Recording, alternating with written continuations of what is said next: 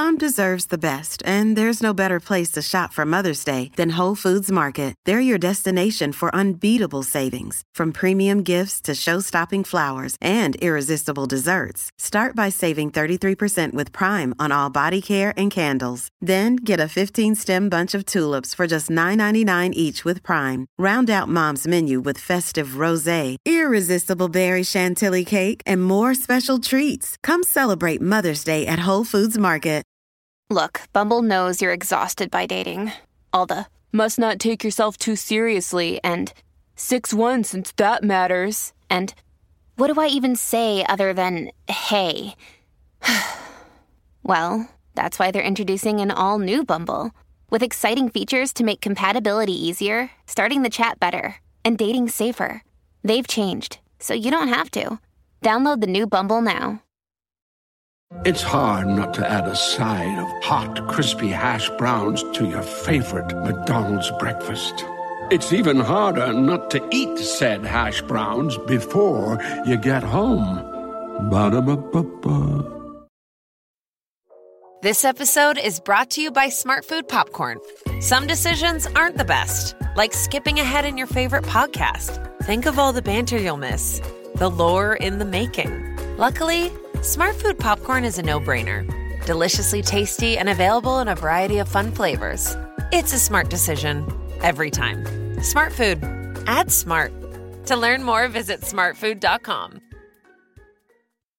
Hi, this is the Olive Magazine podcast, your weekly roundup of food and drink chat brought to you by the team behind Olive Magazine. I'm Janine, Olive's food director and the podcast host, and this is episode one hundred. Some of the team are here with me today. Um, now, we started the podcast back in April two thousand sixteen with an episode on biscuits, Slovenia and coffee. And I think that really represents the diversity of subjects on the podcast since then.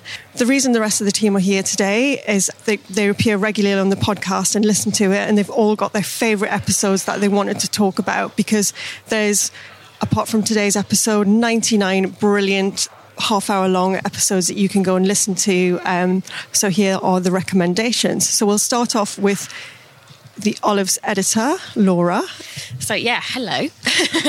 um, I picked fifty-three, which was an episode with Max from Max's Sandwich Shop, uh, Big Al from Meantime Brewery, and uh, lovely Rhiannon, our travel editor, and Amanda, who's now our digital assistant and cookery assistant. Um, I felt, again, that was a really, really good representative of everything that we do. Um, food, drink, travel, lush. Um, when we first set up the podcast, there weren't that many food podcasts around that were like really down to earth, fun, talking to a wide range and diverse range of people. And I just felt like it was a really good... Um, I felt like we were doing something really, really different. You had like the food programme, which was on Radio four, which is very, very good at what it does, but it's very serious. Um, and there's a place for that, but I wanted a laugh when I was listening to a food podcast. And I still wanted to learn, and I wanted to listen to passionate people and hear their interesting stories. And I think that this episode really, really does that. Um, Max is so, so interesting. He's like a proper geezer, as is Big Al, which is on later in the episode. Um I just love how he argues with you from the off. Um, he um, argues about the location of his shop. He, if anybody knows him in the food world, he's quite a controversial character. Um, he sort of rants and rages against cheese or sourdough, and you get a bit of that in the podcast too. But um, I just love his story. I love like how he meanders randomly from like publishing to sales, then to be a chef, then to open up this what is now like a proper iconic London institution. Um, and he's got a bit of a Mutley laugh, which I really love. It's really endearing. Um, and we've got probably his most famous creation in our May issue, Uh, which is out soon. That's a British-themed issue. And it's in our mashup slot. It's his ham, egg and chip sarnie, which we talk about in this episode. It's like un- anything, unlike anything you've ever tasted. Um, and if you see the recipe in the issue, it does look like a bit of a, wow, a massive faff. I'm going to put it out there because there's so many bits to the recipe. But it's incredible and it's so, so worth it. And we're massive advocates of Olive of making like a sandwich a proper meal and spending time on it because it's a beautiful thing. Um, so he talks about, you know, his own ham hock, his piccalilli, these incredible, super crispy little matchstick fries, and the best invention ever, a malt vinegar mayonnaise. It's so good. Um, so, yeah, it just made me hungry. It made me laugh. I learnt loads from him about why focaccia's a brilliant um, sandwich loaf. Um, and, yeah, you just, you wouldn't hear you wouldn't hear anyone like him anywhere else, I don't think. Um, he's just really interesting, a great storyteller. He could tell me about making a cup of tea or going to Tesco's, and I would be equally enraptured with him. So, yeah, love him. Um, and then you've got Rhiannon, our travel editor, and Amanda talking about the Pyrenees. And I know I'm biased because she's one of our team, but I just think Rhiannon is so, so good at what she does. You know, lots of magazines and websites do touch on travel, but I think she's got this really unique way of blending food and travel. You know, there's nowhere that we put on our website or in the magazine that doesn't have really great eats and drinks, and she really uh, speaks evocatively on the podcast about the Pyrenees. You, you know, you just want to book it straight away after listening. I learned about how you can't uh, call pan au chocolat that in the south of France. You have to call them chocolatines, um, which is really cute. And, you know, about one of the people she met making homemade Nutella and chocolates and all the locally grown blueberries, the tarts, the liqueurs, the cakes, the gâteaux. You know, I just wanted to book my next holiday. So that's why I loved her. And then Big Al, I mean, he, as what happens is we find these characters like Max, like Big Al, like some of the other people you guys are going to mention in a minute. And we keep bringing them back because they're so, so brilliant. Um, so he's talking to us about beer and cheese, and there's another episode uh, that we have of him that you should definitely listen to. But, you know, like, who knew? Beer and cheese go so well together. Um, and with Big Al, you like you wind him up and then you let him go. He just doesn't stop talking, and it's all so interesting, and I just really love that. Um, so we learnt about unpasteurised cheeses and unpasteurised beers, how like I P A can go with a really mature, what he calls like a clicky cheddar, which I love that kind of terminology. Um, I just want to be his pal. Um, he knows his stuff and he makes it really accessible. There's no snobbery, proper down to earth, and yeah, I love him. So I love all the geezers and uh, lovely Rhiannon in that episode. So that's my favourite, episode fifty-three. Thanks so much, Laura. Um, and just a heads up, Big Al is back, and Max Max is back. Max is back later on in this episode. Um, I'm actually talking to him about his new book. Um, and about sexy leftovers. Only Max could come up with it, um, including how to make a sandwich out of leftover spag bol. It's genius. Um, and then um, Big Al is back. We've got a beer special coming up to um, tie in with our craft beer lowdown that's coming up in the magazine, or that's out in the magazine now. Um, so yeah, look out for that too. So on to Adam. Hi, guys. Um, so... My favourite podcast is kind of seems a little bit selfish after all that, but um, it's basically the fact that, you know, we often get the chance to go and speak to really cool people about subjects that we're really interested in. Um, and I got to do that with a guy called Francisco Magoya in episode ninety-one, um, who's the author of Modernist Bread. Um, and they basically, between him and uh, Nathan Mervold, um, who originally had a tech company which he sold to Microsoft, and then now they look at food in like a scientific way. Got like laboratories in um, in the, in the U S, and they like break cooking down and do experiments, and it's like a really intriguing modern way of looking at food, and like it's like chemical level, like doing all these really cool things. And uh, they did it with uh, bread, um, which is a subject close to my heart, so I love that. Um, and yeah, it was just like twenty minutes of just chatting to someone who was so knowledgeable and endearing and nice, and um, I just think that's like such a privilege to get to do, you know, um, just to chat about a subject for, you know, a while about something that you really care about. Um, we talked about like the history of bread, like where it came from, because it's like a bit of a misconception that bread was always better in the past. It's, you know, that's like held up in great esteem, but actually it was like a sustenance thing. It didn't have much water in it. Um, and actually bread of now is actually probably better than it's ever been, but uh, barring the like, and we talked about all that sort of, you know, white bread, uniform loaves, and like sliced white basically, which is like pumped full of not very nice things, and it's uniform, and it's like fast, and it's like talks about that commercial culture of like wanting everything now and wanting everything the same and wanting it perfect and um, cheap, most importantly. Um, Yeah, and uh, yeah, it was just like a, a real privilege to get to uh, talk to him, to be honest. And that's, yeah, that was my favourite podcast. Thanks, Adam. What what number of podcast was that again? ninety-one. Great, thanks. And now on to web editor Alex, your choice. So I really enjoyed episode ninety-five. I actually texted Janine after I, I'd um, listened to it because it was just so brilliant, and it's called Why Goat Should Be on Your Shopping List. It was quite provocative, but uh, I think quite iconic for us, as Janine and um, owner of Cabrito, which is um, Billy Goat's company. Uh, he's called James Wetler. They addressed quite a taboo subject of the dairy industry, but also gave so much insight into the billy goat industry as a whole. And I also loved how James went on to speak a bit more informally um, about how goats and humans have adapted together and lived alongside each other. So it made me realise how clever those unassuming little goats are. Um, and just to add also, I loved um, interviewing Mariana Levaditaki on episode ninety-one, who's the head chef of Morito Hackney, because she had some fascinating and funny a- anecdotes about growing up as a fisherman's daughter in Crete, including getting told off for hanging eighty octopus to dry on her mother's washing line. So I thought that was quite funny. Thank you so much, Alex. And now on to Ellie, our editorial assistant. Hello. Um, so my favourite podcast is episode eighty-eight, and that is with Ed Kimber, aka The Boy Who Bakes, who we all love at Olive. And it is a baking and chocolate special, which are two of my favourite things anyway, so I'm going to love them. Um, I think, so Ed talks about his travels that he went around last year, so New York, Tokyo, Paris. And you can tell that he's just so passionate about baking and also travelling, and it will make you want to jump on a plane and go to all those places. Um, so he talks about the different trends in each of those cities and the different styles of baking. And yeah, it's very evocative, and it makes you want to go and eat all the laminated pastries from Supermoon in New York. But yeah. Thanks, Ellie. Um, Someone's just reminded me as well that, talking about Morito, we've got an event coming up this summer, which is um, a kind of supper club with them that readers can get involved in. So just look out online on olive magazine dot com for that. Um, so on to the episode. Um, so as I said before, I'm talking about sexy leftovers and how Max managed to write a book about sandwiches. It's not just about sandwiches. It's about so many different things. In fact, It, it's almost like Delia's cookery course in terms of, but, but kind of in a crazy way. Like, it'll tell you how to make brawn, it'll tell you how to make your own mayonnaise, it'll also tell you how to make the best sandwiches in the universe, and then what to do with um, with your leftovers and how to make sandwiches out of them.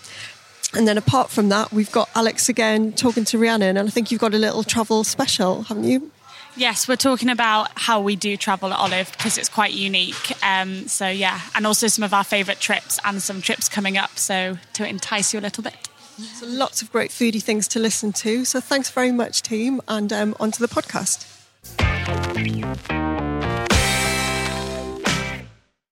Hello, so I'm here with Max Halley of Max's Sandwiches, also known as the Willy Wonka of the sandwich world. I don't know, that's what I call him. Um, we're sharing a mic today because some idiot left a lead back at the office. So. And it wasn't me.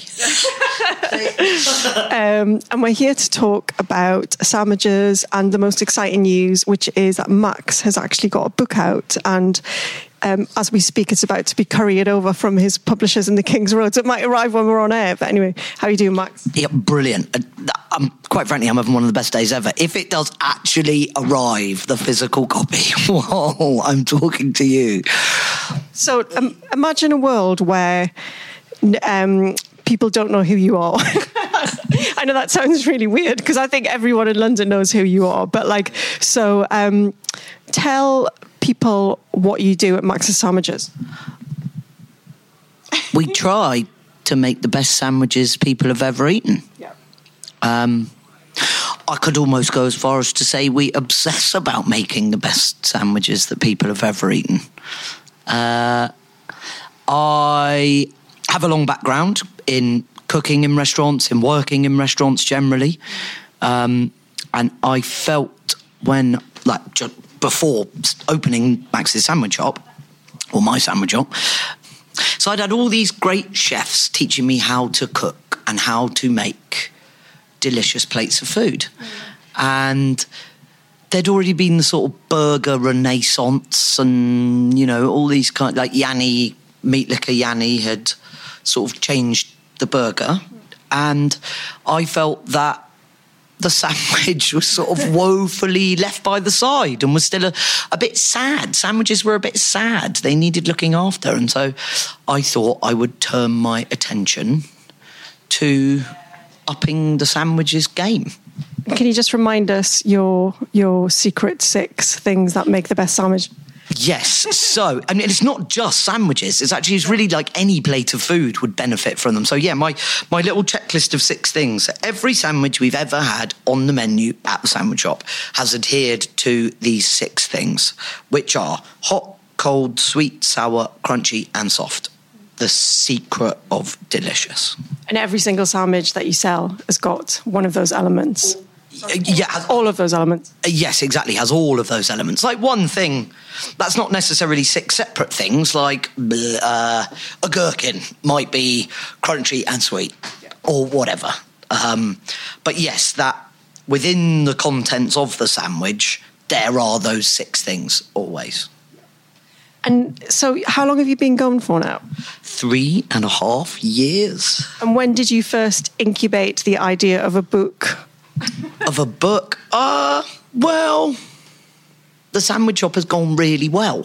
And I think that sort of better than I could have... Better than I, even though I opened it, better than I even hoped it would. And I think that that... I had, you got to wonder why, right? And obviously it's like, I'm good at selling it well and it's a nice place and the music's good and stuff. But fundamentally it's because we make amazing sandwiches. And I think that it was when the sandwich shop, when it dawned on me how well it was going, mm. that I sort of thought, you know, maybe I have figured something out about sandwiches and that maybe I should write a book about that. And try and give it... Because now, to to get the benefit of it, of what I've figured out about sarnies, you have to come to the sandwich shop. And I really like the idea that everyone could just know about the things that I've figured out. Are you not worried about kind of giving all of your secrets away? Because you give a lot away. Yeah, give, I give away everything. It is every, every recipe of everything we've ever done at the sandwich shop is in there. And no, I'm not in any way whatsoever afraid of... giving my secrets away. Um, they're not secrets. Like, I'm not, I'm not cooking anything that like people have never made before. You know, I'm not like breaking, I'm not like Heston Blumenthal breaking boundaries and sphericalizing them uh, in calcium alginate and uh, whatever. You know, I'm cooking ham hocks and making crisps and making piccalilli and making mayonnaise and baking focaccia, and. It's about how I put how, how they're put together as much as what they've got in them. And I think that I don't know, I don't want to sound like an idiot, but I I would genuinely like we everyone eats sandwiches, right? Ev- everyone all over the world. It's like a global thing. Stuff wrapped in gluten is a global phenomenon. And I love the idea that I might be able to help make all or any of them better for everyone. From, like I wrote in the book somewhere, I can't remember where, just about, you know, it's like, this is... sandwiches from the kids' lunch boxes to sandwiches you make to eat on the train to, you know, and then sandwiches more like my ones from the shop that could actually be your dinner. And I mean, the nice thing about them, I think, is, for example, with the ham, egg and chips, which we're going to um, run in Olive Magazine, very proud to run that recipe because it is, it's the classic of Max's Sandwich Shop. Yep. Um, but you do say, obviously, it's made up of malt vinegar mayo, shoestring fries, fried egg, piccalilli, ham hocks and focaccia. And, and you've got recipes for all of those in your book. But you do say, look, you can go out and buy piccalilli. You can go out and buy mayo and mix vinegar with it. You know, you can buy focaccia, basically. Yeah. Yeah, or you can buy bread. You know, like I always like to think those mini ciabattas you can get in the supermarket are really good. They're very close to what we make here. That they're they got crust everywhere is the secret. Because I'm um, I don't know how to say this politely. I'm like, I'm a heavy condimenter. uh, I believe in a sufficient condimenting, um, and you know, like sliced bread is often not always at all, but often not very good for that. It goes soggy real quick and it rips really easily when you try and butter it and stuff. Um, and I think the first... So the, the second half of the book is quite... You know, it's like a serious cookbook that I wrote with my got my friend Ben Benton helped me write because he's the best cook I know. Um, Let's talk about the second half of the book. I, I've read the book today. I've, I've got an illegal copy, which I... It's not an illegal copy. No.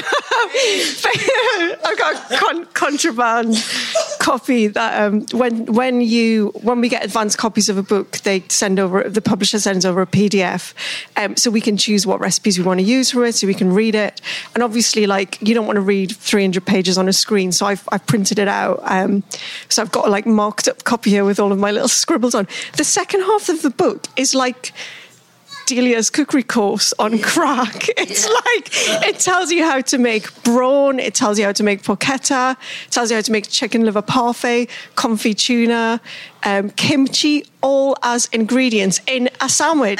Everything. So Ben and I, like, I wrote a little introduction to the second half of the book, kind of introducing Ben, saying, why was he doing this with me and all this kind of stuff. And there's a line in that where I say...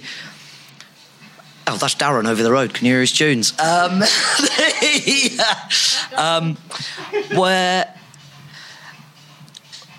So uh, loads of the stuff in the second half of the book are things that are completely delicious as meals in their own right, like nothing to do with sandwiches.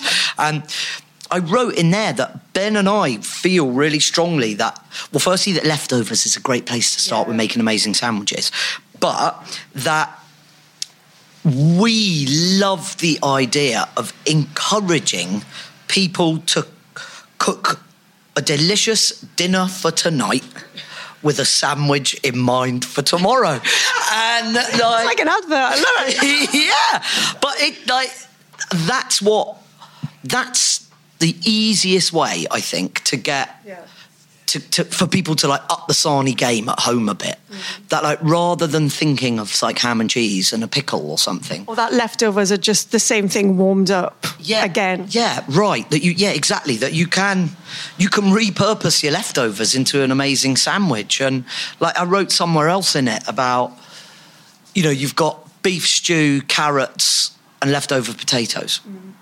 and you know, I'm thinking when I look at a pot of stew in the fridge, I look at a little plate with some leftover potatoes and I look at a little bowl of carrots that nobody ate. I look at that and I'm thinking, well, I could put cumin and lemon juice and parsley on those carrots. I could slice up those leftover potatoes and fry them. I could heat up that leftover stew and mix some of the juice into mayonnaise, and I can make myself an amazing sandwich. And that's what I want the book to do. To it's not about it's not I'm not trying to like prosaically tell people that to make a great sandwich you need to be making your own bread or making your own mayonnaise, that you just need to look at your leftovers and what you've got in your cupboards a little bit differently, and your sandwiches can be way better than they were before. Tell us about one of the ones I um, hooked on, because I'm a massive spag bol fan. It's oh, it's yeah. the it's the spaghetti bolognese yeah, leftover stuff. Fritti is yeah. sort of classic leftover Italian thing. Tell us how to do it. So leftover, like regardless of whether you've got your leftover spaghetti in one place and your leftover sauce in another place. Um, Mix them together, chop through the pasta. So you're looking at, sp- let's say it is spaghetti bolognese. So you chop through the cold chunk of pasta that you will have had in a bowl a few times. So it's all congealed. Yeah, because it's all like sexily congealed. Delicious. Um, and then you find something else that you like, herbs, onions, cheese. I don't eat much cheese, but we can get onto that later. Bloody cheese if you insist. Um, and then you can whisk up, whisk up some eggs. And beat your eggs into your leftover pasta. Um, I mean, it is a fr- like frittata, kind of tortilla, omelette-y vibes. I like more pasta, less egg. But like my mum, for example, loves lots of egg. So that it is like a big, a sort of thick set tortilla. So you get a pan on, nice and hot. Chuck your pasta, egg, bolognese, herby, whatever you've done to it, mix. Like chili, hot sauce, anything you like. We have a particular affinity for hot sauce, the both of us, I know. Um, and then you lob it in the pan. Just treat it pretty much like a like a tortilla or a frittata. So cook it till it's pre- till it's completely set on the bottom. Plate on top. Turn it over. Another plate on top of that, turn that over and slide it back into the pan on the sloppy side, or put it under the grill, you so you don't have to take it out of the pan at all. Um, and then chop that up and put in a sandwich. Love it. Yeah. I mean, there's not there's not much in here that you don't turn into a sandwich. There's one called Last Night's Takeaway, which is literally, I love it. It's like whatever curry you had, leftover side. The, that bag of salad you always get with it. I love that you always get that little yeah, bag of salad, and it's always got that bit of lemon in it, right? Oh, yeah. And but I, this is that's the whole point. It's why why look? Why should you look at your leftovers as just a way to make the same thing again? Yeah, yeah. Like it's when, like sexy leftovers, isn't it? It's it's like sexy leftovers. It's like it's almost it's like buying vintage clothes. It's like some whoever bought that that vintage jacket wore it in one way, and then thirty years later, someone new has bought that vintage jacket and is rocking it with something that the the previous owner would never have done with it. But yeah, that you, there's no need to. Just because it was a meal yesterday, it can still be a meal today. But it doesn't have to be the same meal. And I think that's another thing that what the sandwich shop has done, I think, is helped with the idea that a sandwich is a meal. Yeah. It doesn't have to be crap and come with a free pack of crisps and a bottle of Coke from Boots. Like, it can be your actual dinner, mm-hmm. you know? And like, that's what I did here, right? How do I... The big problem I thought before I opened the sandwich shop was how am I going to be, how am I going to persuade people that you can have a sandwich for dinner? And you've done it. Well, I did it, but you know but how I did it? I just, I just didn't open for lunch. So, this is, a, I love it. You restricted opening hours, served, yeah. served booze. Yeah. Convinced my husband straight away because he's sort of like, should we do a Max's? Let's get a Max's. That's like, yeah. I constantly hear that. Make it dog friendly, like all the good things. Yeah, we've got dog biscuits on the bar. I don't know why so many places are funny about dogs. I always say, like, he's not cooking the food. Yeah. Do you know what I mean? Like, why would the dog not be allowed in? And I think, yeah, the sarnie shops are everyone. Like, sometimes when people say, oh God, is it all right if we bring the dog in? It's like, well, they let me in here. There's also a great, um, because at the back you have got all of those fantastic base recipes, but then you have got some cheeky little, um, like you do lasagna bowls where oh. you like, and you're just like, oh. don't, you, you know how to make lasagna, or you've got leftover lasagna. I'm not going to tell you how to make it, but I am going to tell you how to make a bowl out of it. Yeah. And that's like, there's, yeah, Ben and I sort of felt, a lot of that stuff, it's about the repurposing of things. Like, it's not about, I don't want to tell you how to make lasagna. Like, everyone already makes lasagna. Or get them, like, that, that, it says in um, in the resort, there's a thing about about making arancini in here, that because we had arancini as a snack here at the sandwich shop, like a bar snack or whatever you'd call it. So one wanted to have an arancini recipe. And Ben and I were just like, it, it's... It, you want Giorgio Locatelli to tell you how to make risotto, you know? You know, read that. Read what Marcella Hazan says about making risotto, and then we'll tell you how to turn it into balls and deep fry it. Like, and yeah, there's a lot of stuff like that. What it's not, it's not my place to be telling people how to make risotto. There's a lot. It, I mean, it's very funny as well. There's there's lots of like anecdotes in it, like like the famous chef that you had in, oh, who um, was um, was was absolutely thrilled about the the Bombay mix, and his because there's a, there's a sandwich called the Bargee Smuggler, and um, did you get it? Yeah, and um, well, you can tell the story. So, uh, oh no, I won't. I, I won't say where he was. Tell us who it is. No, I can't. It's not fair. So, like, yeah, he, he, this guy. I, I don't know. I'm at some other table doing something, chatting crap to someone, and uh, and I know who this guy is. Like, and I think I always get really nervous, and I like and the sandwiches are amazing, but I always just think like, oh fucking hell, that's uh, oh my god, that's whoever from that really fancy restaurant that I love. Um, And so this guy's sitting on the table and he's eating the Bargee Smuggler sandwich. And uh, he called me over. I was like, oh, yeah, you know, are you all right? Is everything all right? Like, oh, God, what's happening? And he was like, this Bombay mix, Max. I was like, yeah. And he, and he goes, we make Bombay mix at work. And we have made it over and over and over again, and we cannot get it this good. How do you do it? And I had to say, we buy it in Tesco's. Like, this guy's got Michelin stars, do you know what I mean? We buy it in Tesco's. And I feel that's what I, something I feel so strongly about, about the book, that yeah. fundamentally it's a sandwich. Yeah. And the best, the best place to begin is not to tell people they need to be making their own yeah. Bombay mix. If this bloke with Michelin stars can't make it as good as whoever Tesco buy it off does, why would it, why would you bother? Yeah.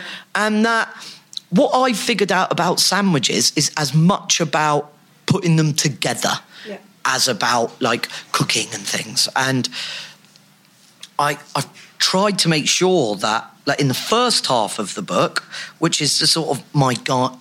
I've tried to show people that how do I sandwich? Yeah, it's like a guide, isn't it? Because you, you, you're talking them through it. You're talking yeah. them like this is, and, you, and you're telling them the little extra tips and tricks yeah. that they need to make to take it from just being a sandwich to being a really, really good sandwich. Yeah, exactly. Like how how to think about sandwiches a bit differently and how to, you know, like mix everything into mayonnaise, whatever it is. You're quite, yeah, you're you're quite a fan of like the mayonnaise hybrid, aren't you? Yeah, I, yeah, I am. Like nearly anything mixed into mayonnaise is amazing. Well, It, I was trying to, I was, I sort of, well, would I call it an argument? But he did a debate with someone the other day about mayonnaise. Like, welcome to my life. I'll sit around at my friends' houses arguing about mayonnaise. Um, that mayonnaise is not a condiment when it comes to sandwiches. Mayonnaise is like the sandwich mother sauce.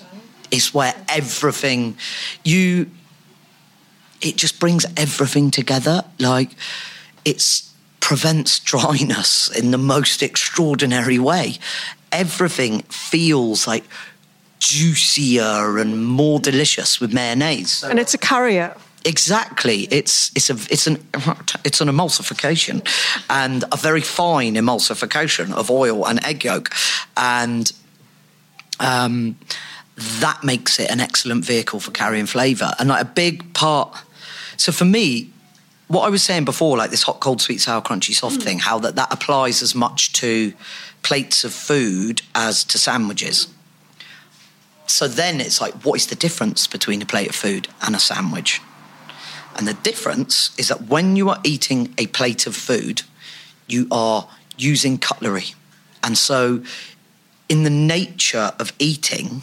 With a, with a knife and fork, you're having a little bit of that from over there, a little bit of that from over there, a little bit of this from over there, a bit more of this or that in in each mouthful you take as you pick it up from the plate. Whereas in a sandwich, you're having all of everything at the same time, every time. And that's why you need, like, mayonnaise, because... It means that when you've mixed, if you mix your condiment into mayonnaise, like let, it, bleh, I don't know, I mean anything. Let's say, let's just say mustard, right? You want a sandwich with lots of mu- you like you want mustard. You're, it's going to be very unlikely that you're going to be able to get the same amount of mustard in every bite. But once you mix the mustard into mayonnaise, it's much easier to like spread it evenly across everything. And also it's like I said in that intro, in that bit, the ham, egg and chips bit, it holds all the crispy yeah. things in place like amazing mega food glue or whatever. And it holds all them chips in place like amazing, clever, lovely, tasty food glue. Um, and that, that, so mayonnaise, as it's helping enjoy the sandwich more as a whole, which is a beautiful thing. Can we talk about drinking? Yes, of course. And I, I've seen on your Instagram that you're you're a fan of some oh, kind of, oh, maybe they're not unusual, slightly unusual drinks. Yeah. There's the Fernet Branca. Fernet and Coke. Fer, fer, Fernet, is it? Yeah, Sorry, Fernet Branca, yeah. Yeah. Look at this. Oh, my God. Oh. Okay, Max. Max is holding aloft a giant, a three-litre bottle of Fernet Branca. Uh, I, Fernet Branca took me and ten other people, nine other people, out for dinner um, to Somsar a while ago. Did you nick it? it I asked for it, and they said yes. uh, and we drank this whole bottle at dinner. In fact, I got something else cool actually. Check this out. Oh, what was it? Yeah. Look. Oh, wow. It's a Fernet Branca coin. It's a special Fernet Branca. Looks like, I don't know, what does it get you? Is it like... Free Fernet. Free Fernet anywhere? Well, in places where they know what the coin is. Really? That's yeah, yeah. that's like a Nando's black card. Yeah, it's like the Fernet version of a Nando's black card. It's so sweet. So what is it? It's, mm, well, it's an Italian bitter. So it's from the same family of drinks as sort of Campari and stuff like that. But it's much darker, much bitterer. Um, and how do you drink it? Well, you can drink it in just in shots, um, in coffee, and then in Argentina, it, like the national drink of Argentina is Fernet con Coca with Coke, Fernet and Coke. Um, because it's so bitter... Yeah. And Coke is so sweet, they kind of, yeah, they zen each other out. And you end up, like, sometimes when people um, ask, like, what's it, what does it taste like? I describe it as, because I think nearly everybody knows what Jägermeister tastes like, right? Shots of Jäger or Jäger bombs or whatever it is. Um, and I, I always say to people, it's like Jägermeister with enormous balls. because because it is, it's so... And then I also say things like, have you brushed your teeth today? Because, like, you won't need to later. And then the other drink that seems to be popular on your Insta is Campari and orange. Yeah, Campari and orange. Is that just like an entry-level drink for when you're a little bit hungover? I've got no idea what you're talking about. Dear, I have never been hungover. No, uh, it's just delicious. It tastes like liquid sunshine. And like my dad says... Uh, when you stir up Campari and orange, people think you're drinking grapefruit juice. Subterfuge as well. Yeah, underhand breakfast sloshing. Because I, I think, as you know, someone who's has been to Max's a, a few times, like, part of the beauty of it is it's the whole thing, including coming and having a couple of beers or a bit of wine and a chat to you, because yeah. you're always here. Yeah, yeah. Well, I actually like it here. Like, that's lucky. Yeah. Yeah, which is lucky, thank God. Yeah. Um, but yeah, I think what we're doing here is we're talking about what restaurants are. Yeah. It's, you know, if it was literally just about food, Deliveroo would have taken over the world, wouldn't they? Yeah. And, like, we'd all be sat at home eating the food. But the fact that, like, here is busier than it's ever been. Yeah. And, you know, three and a half years in. Mm-hmm. And... we all still want to go out and eat. And like you say, it's about the music and the stuff on the walls and the chat with me or with whoever owns the restaurant you're in or whoever's working there, about the staff, about the environment and the atmosphere. That it's, I think sometimes where restaurants go wrong yeah. is that they centre too much on one thing. Like I love, I give the Marco Pierre White quote in this book, yeah. perfection is lots of little things done well. It's not about this sort of obsession over minutiae. Mm-hmm. It's about just make sure, like, everything is good. And, of course, like, I'm obsessed with sandwiches and stuff, but I make sure that the people who work here and the music and the lighting and the environment and the atmosphere mm. and that everything is, it's, it's all important. Mm. It's all, in, and I think why, probably why this, that's got to be one of the reasons why this place has, wor- has worked, mm. why it's gone so well. That it, you know, it thinks it, it's, the whole thing is considered. Yeah, definitely. Yeah. So when is when is the book coming out? Is it mid-May, I think? seventeenth of May, two days after my birthday. And we have the iconic ham, eggs and chips in our May issue, which I think is out the same time, around about the same time. Um, so go and buy it. But most of all, buy Max's book. It's it's an absolute blinder. Seriously, I love it. I love it. I've I've chuckled my way all the way through it today. And I'm going to get a real copy. I'm not just going to... I'm not just going to... Pre-order it! On Amazon. I'm not just going to, like, sellotape this together and keep it on my shelf. Get this bound. I'm going to get, yeah, yeah, I'll take it down to Pronto Print now and bind it. But yeah, um, thank you so much once again for chatting to us today, Max. My um, pleasure, thank you. And really, really, really good luck with the book, and we'll speak oh, soon. Thank you. Yes, thank you very much. I'll speak to you soon.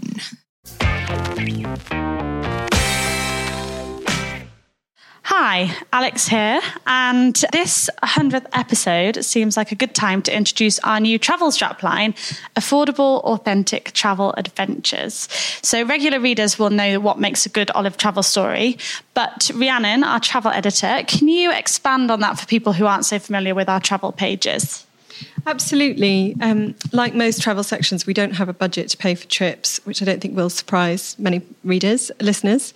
Um, but while we occasionally join a comped group trip, if a trip is genuinely a good fit for us and it, we think it's a good story, we really try not to do that at Olive, partly because it means we'd be running the same stories as every other magazine, and partly because the destinations that have the budget to run those trips tend to be luxury hotels where room rates are way beyond the reach of most of our readers.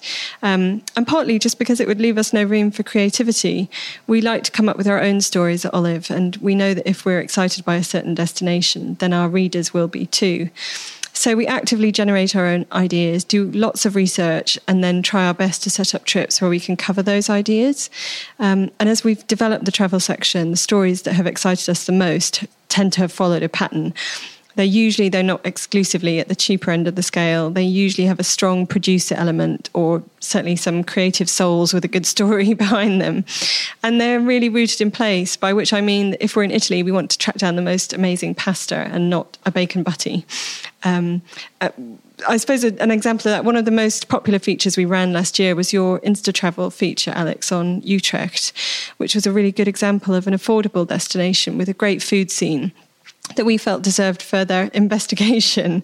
Um, and you found some really great places there, and it was all the better because you didn't have to fight hordes of tourists to get to them.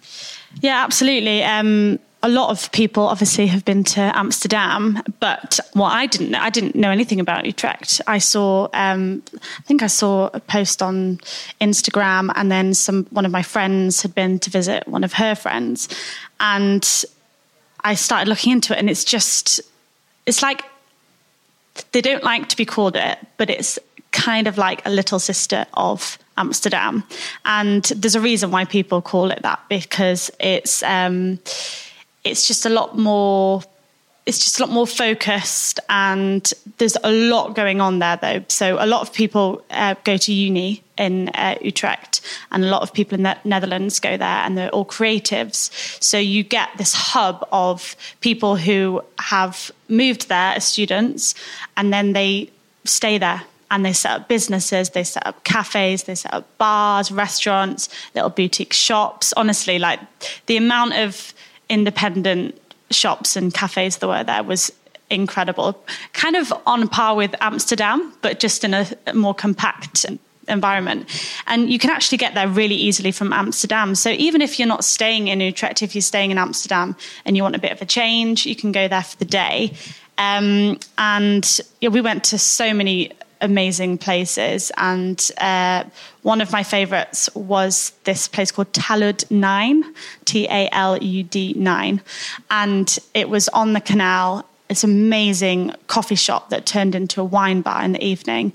They don't have a menu, and you just go and uh, say you want a glass of white wine, and it's before dinner. So what what can you give me? And they choose three from their um, shelves, and they have lots by the glass. They bring them over, you have a little tasting, and then you choose which one you want.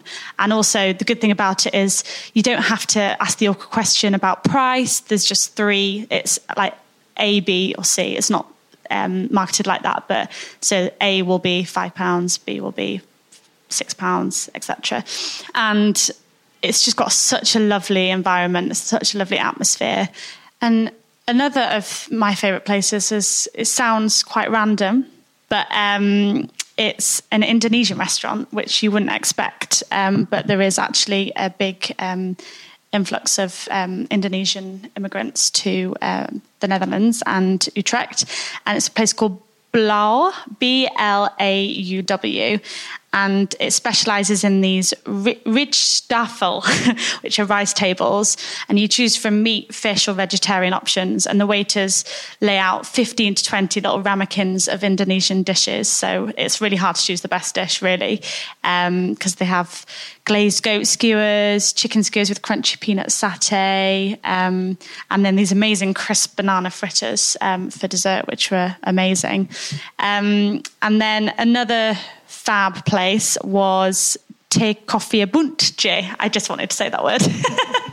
um, but again, that's a really cute little cafe that's been set up by um, some people who moved because they were students, and it just, it's really, really lovely, and it's very idyllic. You could walk everywhere. So it just goes to show that obviously Amsterdam's brilliant, but if you want to go somewhere a bit more hip and to have, you know, some recommendations for somewhere a bit under the radar, I think it's a really good one. Um, that sounds great. And your your other trip, I think, really struck me as being a really good example of a, a good Olive story, was Stedsans in the Woods in um, Sweden. Tell us a bit about that. Wow. So I just swoon whenever I think of that. Um, when I came back from Stedsans, I really was in one of those states of just complete euphoria. And it sounds really wishy-washy, and um, but it was it was just beautiful. And they've actually just reopened for this year. And what it is is um, it's a food camp Um, in the woods in Sweden next to a lake, and um, the guys who own it, they had a restaurant in Copenhagen, and we actually did a whole podcast about Stedsans, um, so definitely go back and uh, listen to that. But what was so special about there is they've really they've found this amazing spot in the middle of nowhere, really, and they have foraged their own food, so they've created a hyper hyper local um kind of ingredient list, and they incorporate that into their menu. They cook outdoors, um they're developing it constantly, so they've actually built cabins just um a couple of weeks ago, so that's really exciting. Um but we I was staying in a tent, but it was all very luxurious, um and you eat outside in this beautiful on this beautiful platform in the woods. You have breakfast in the morning with mushrooms that they've foraged the you know a few hours before. Um, and speaking of mushrooms, actually, we had an amazing dish. Um, I actually went out foraging with Fleming, who is the owner, and we had these, found these huge steps. Um, and he then made made this amazing saute with um, the seps, and just sorted them in butter with tarragon and a sprinkle of aged parmesan. So it's just really, really simple ingredients done really well. And their ethos is just um, so it's that a lot of people are trying to create it at the moment, but sometimes it's not that genuine, but theirs really is. So I really recommend you check them out. Thank you. Uh, now, I remember we came across that on Instagram. Yes. And um I wanted to kind of touch on that because I think Instagram is an amazing resource. People have started knocking it because they feel it's encouraging people to go to the same places and take the same photos and eat the same things.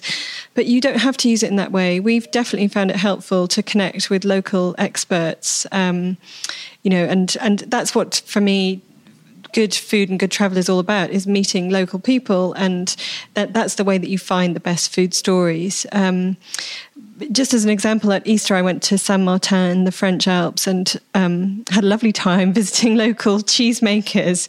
But I kept feeling that I was missing a great place for a van show in my long list of wish list, food wish, food and drink wish list.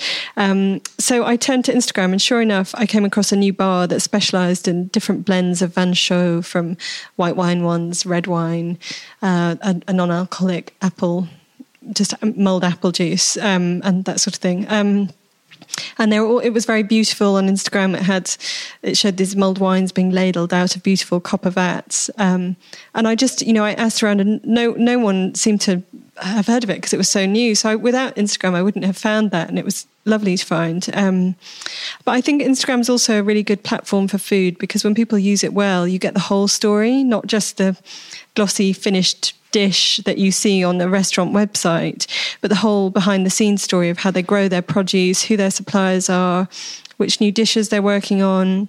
And you can really see their excitement about cooking um, beneath that surface spin, if you like. Um, it's, it's a way of scratching beneath the surface. Um, Brassica restaurant in Dorset I, I went to in November and really loved it. And I think their Instagram feed it, it, is a really good um, showcase of that. They you know, they post new dishes they're serving up, um, seasonal dishes when they change their menus. They show pictures of foraging trips, meeting with interesting suppliers. They'll talk about how they approach the decor in their restaurant and where they get their inspiration from, and other people they admire in the local food community. And it's all very beautifully done. But, you know, as a travel editor, every time I see their photos of, uh, be it be it their local landscape looking lovely or their amazing dishes of food they're adding to their menu, I just want to go there straight away. So those things are really useful, I think. Yeah, absolutely. I think it is a really brilliant platform. Obviously, everything has its ups and downs. So, um, but just wanting to go back to what you said about all people all going to the same places. Um, over-tourism is like a huge topic at the moment um, in the travel industry. But at Olive, we've always felt that there's another side to be discovered, even in the biggest places, even in um, places that people are going all the time. We always try and find the lesser-known spots, don't we? That's right. Um, there is another podcast coming up actually where I talk about a recent trip I went on to Dubai. So I won't repeat all of that, but that's exactly what I did on that trip. Was I was trying to seek out the kind of more, well, what interested me more about that than the the food at the big shopping malls and the Uh, big all-inclusive resorts. So I wanted to find the food that Dubai's Indian taxi drivers eat, that the Filipino hotel receptionists eat, and the Lebanese students. And um, some of the things I found on that trip were phenomenal, including the best falafel I've ever eaten in my life. um, so you can always have a food adventure, even in the big tourist honeypots. Um, but having said that, I'm always reminding myself that you don't have to schedule everything and overplan, which is hard not to do on one of these trips because you're always researching so much and you want to see everything and eat everything. Um, but when we had the snow back in March, I got stuck at Toulouse airport for two days. With my flight just wasn't going. Um, so I spent most of the time just working in the hotel, but I also went out on a few walks and I was in, I, I just started exploring where I was, this very nice French suburb. So I walked through a park full of families playing out after school. I shopped at a small row of local shops and stocked up on some really nice wine and cheese and biscuits to bring home. And that that was just lovely. It was. It, I felt like I was in kind of true France, away from the tourist sites. And the tourist sites are lovely at, at the right time. And there are some restaurants that you would travel miles to go just to go there. But sometimes it's nice just to explore. Yeah, I think that's really important because just to give yourself a bit of extra time beyond the schedule. I know it's great to find these places and research before, but just see where chance takes you a bit more. Um, so I'm going to Miami later in the year for an Insta travel feature. Um, and I know I'll come across all sorts of places by just doing that because Miami seems to have changed so much over recent years, and there's so much more to it than the glitzy restaurants along South Beach. You know, you've got Wynwood and Little Havana, so I'm really excited about that. Yeah, so well, um, I think we'll leave it there. But um, yeah, if anybody wants to um, follow us on social media, all our travels, we always do a hashtag Olive Eats and then followed by the destination. So for example, hashtag Olive Eats Miami will be my hashtag when I go there. Um, but yeah, um, if you have any comments and places you want us to check out, then get in touch on social media at Olive Magazine. Thank you. Yes, I'd say exactly that. It'd be really interesting to know where all the listeners would like to go, where we're missing and where their great food adventures are. So let us know. So that was the Olive Magazine podcast. If you liked this episode, please do head over to iTunes and leave a review. We'd really love to hear from you. For more information on things in this episode, you can visit our website, olive magazine dot com. And you can pick up a copy of our April issue, or you can go and download the app version. Bye for now, and we'll be back next week with more food and drink chat.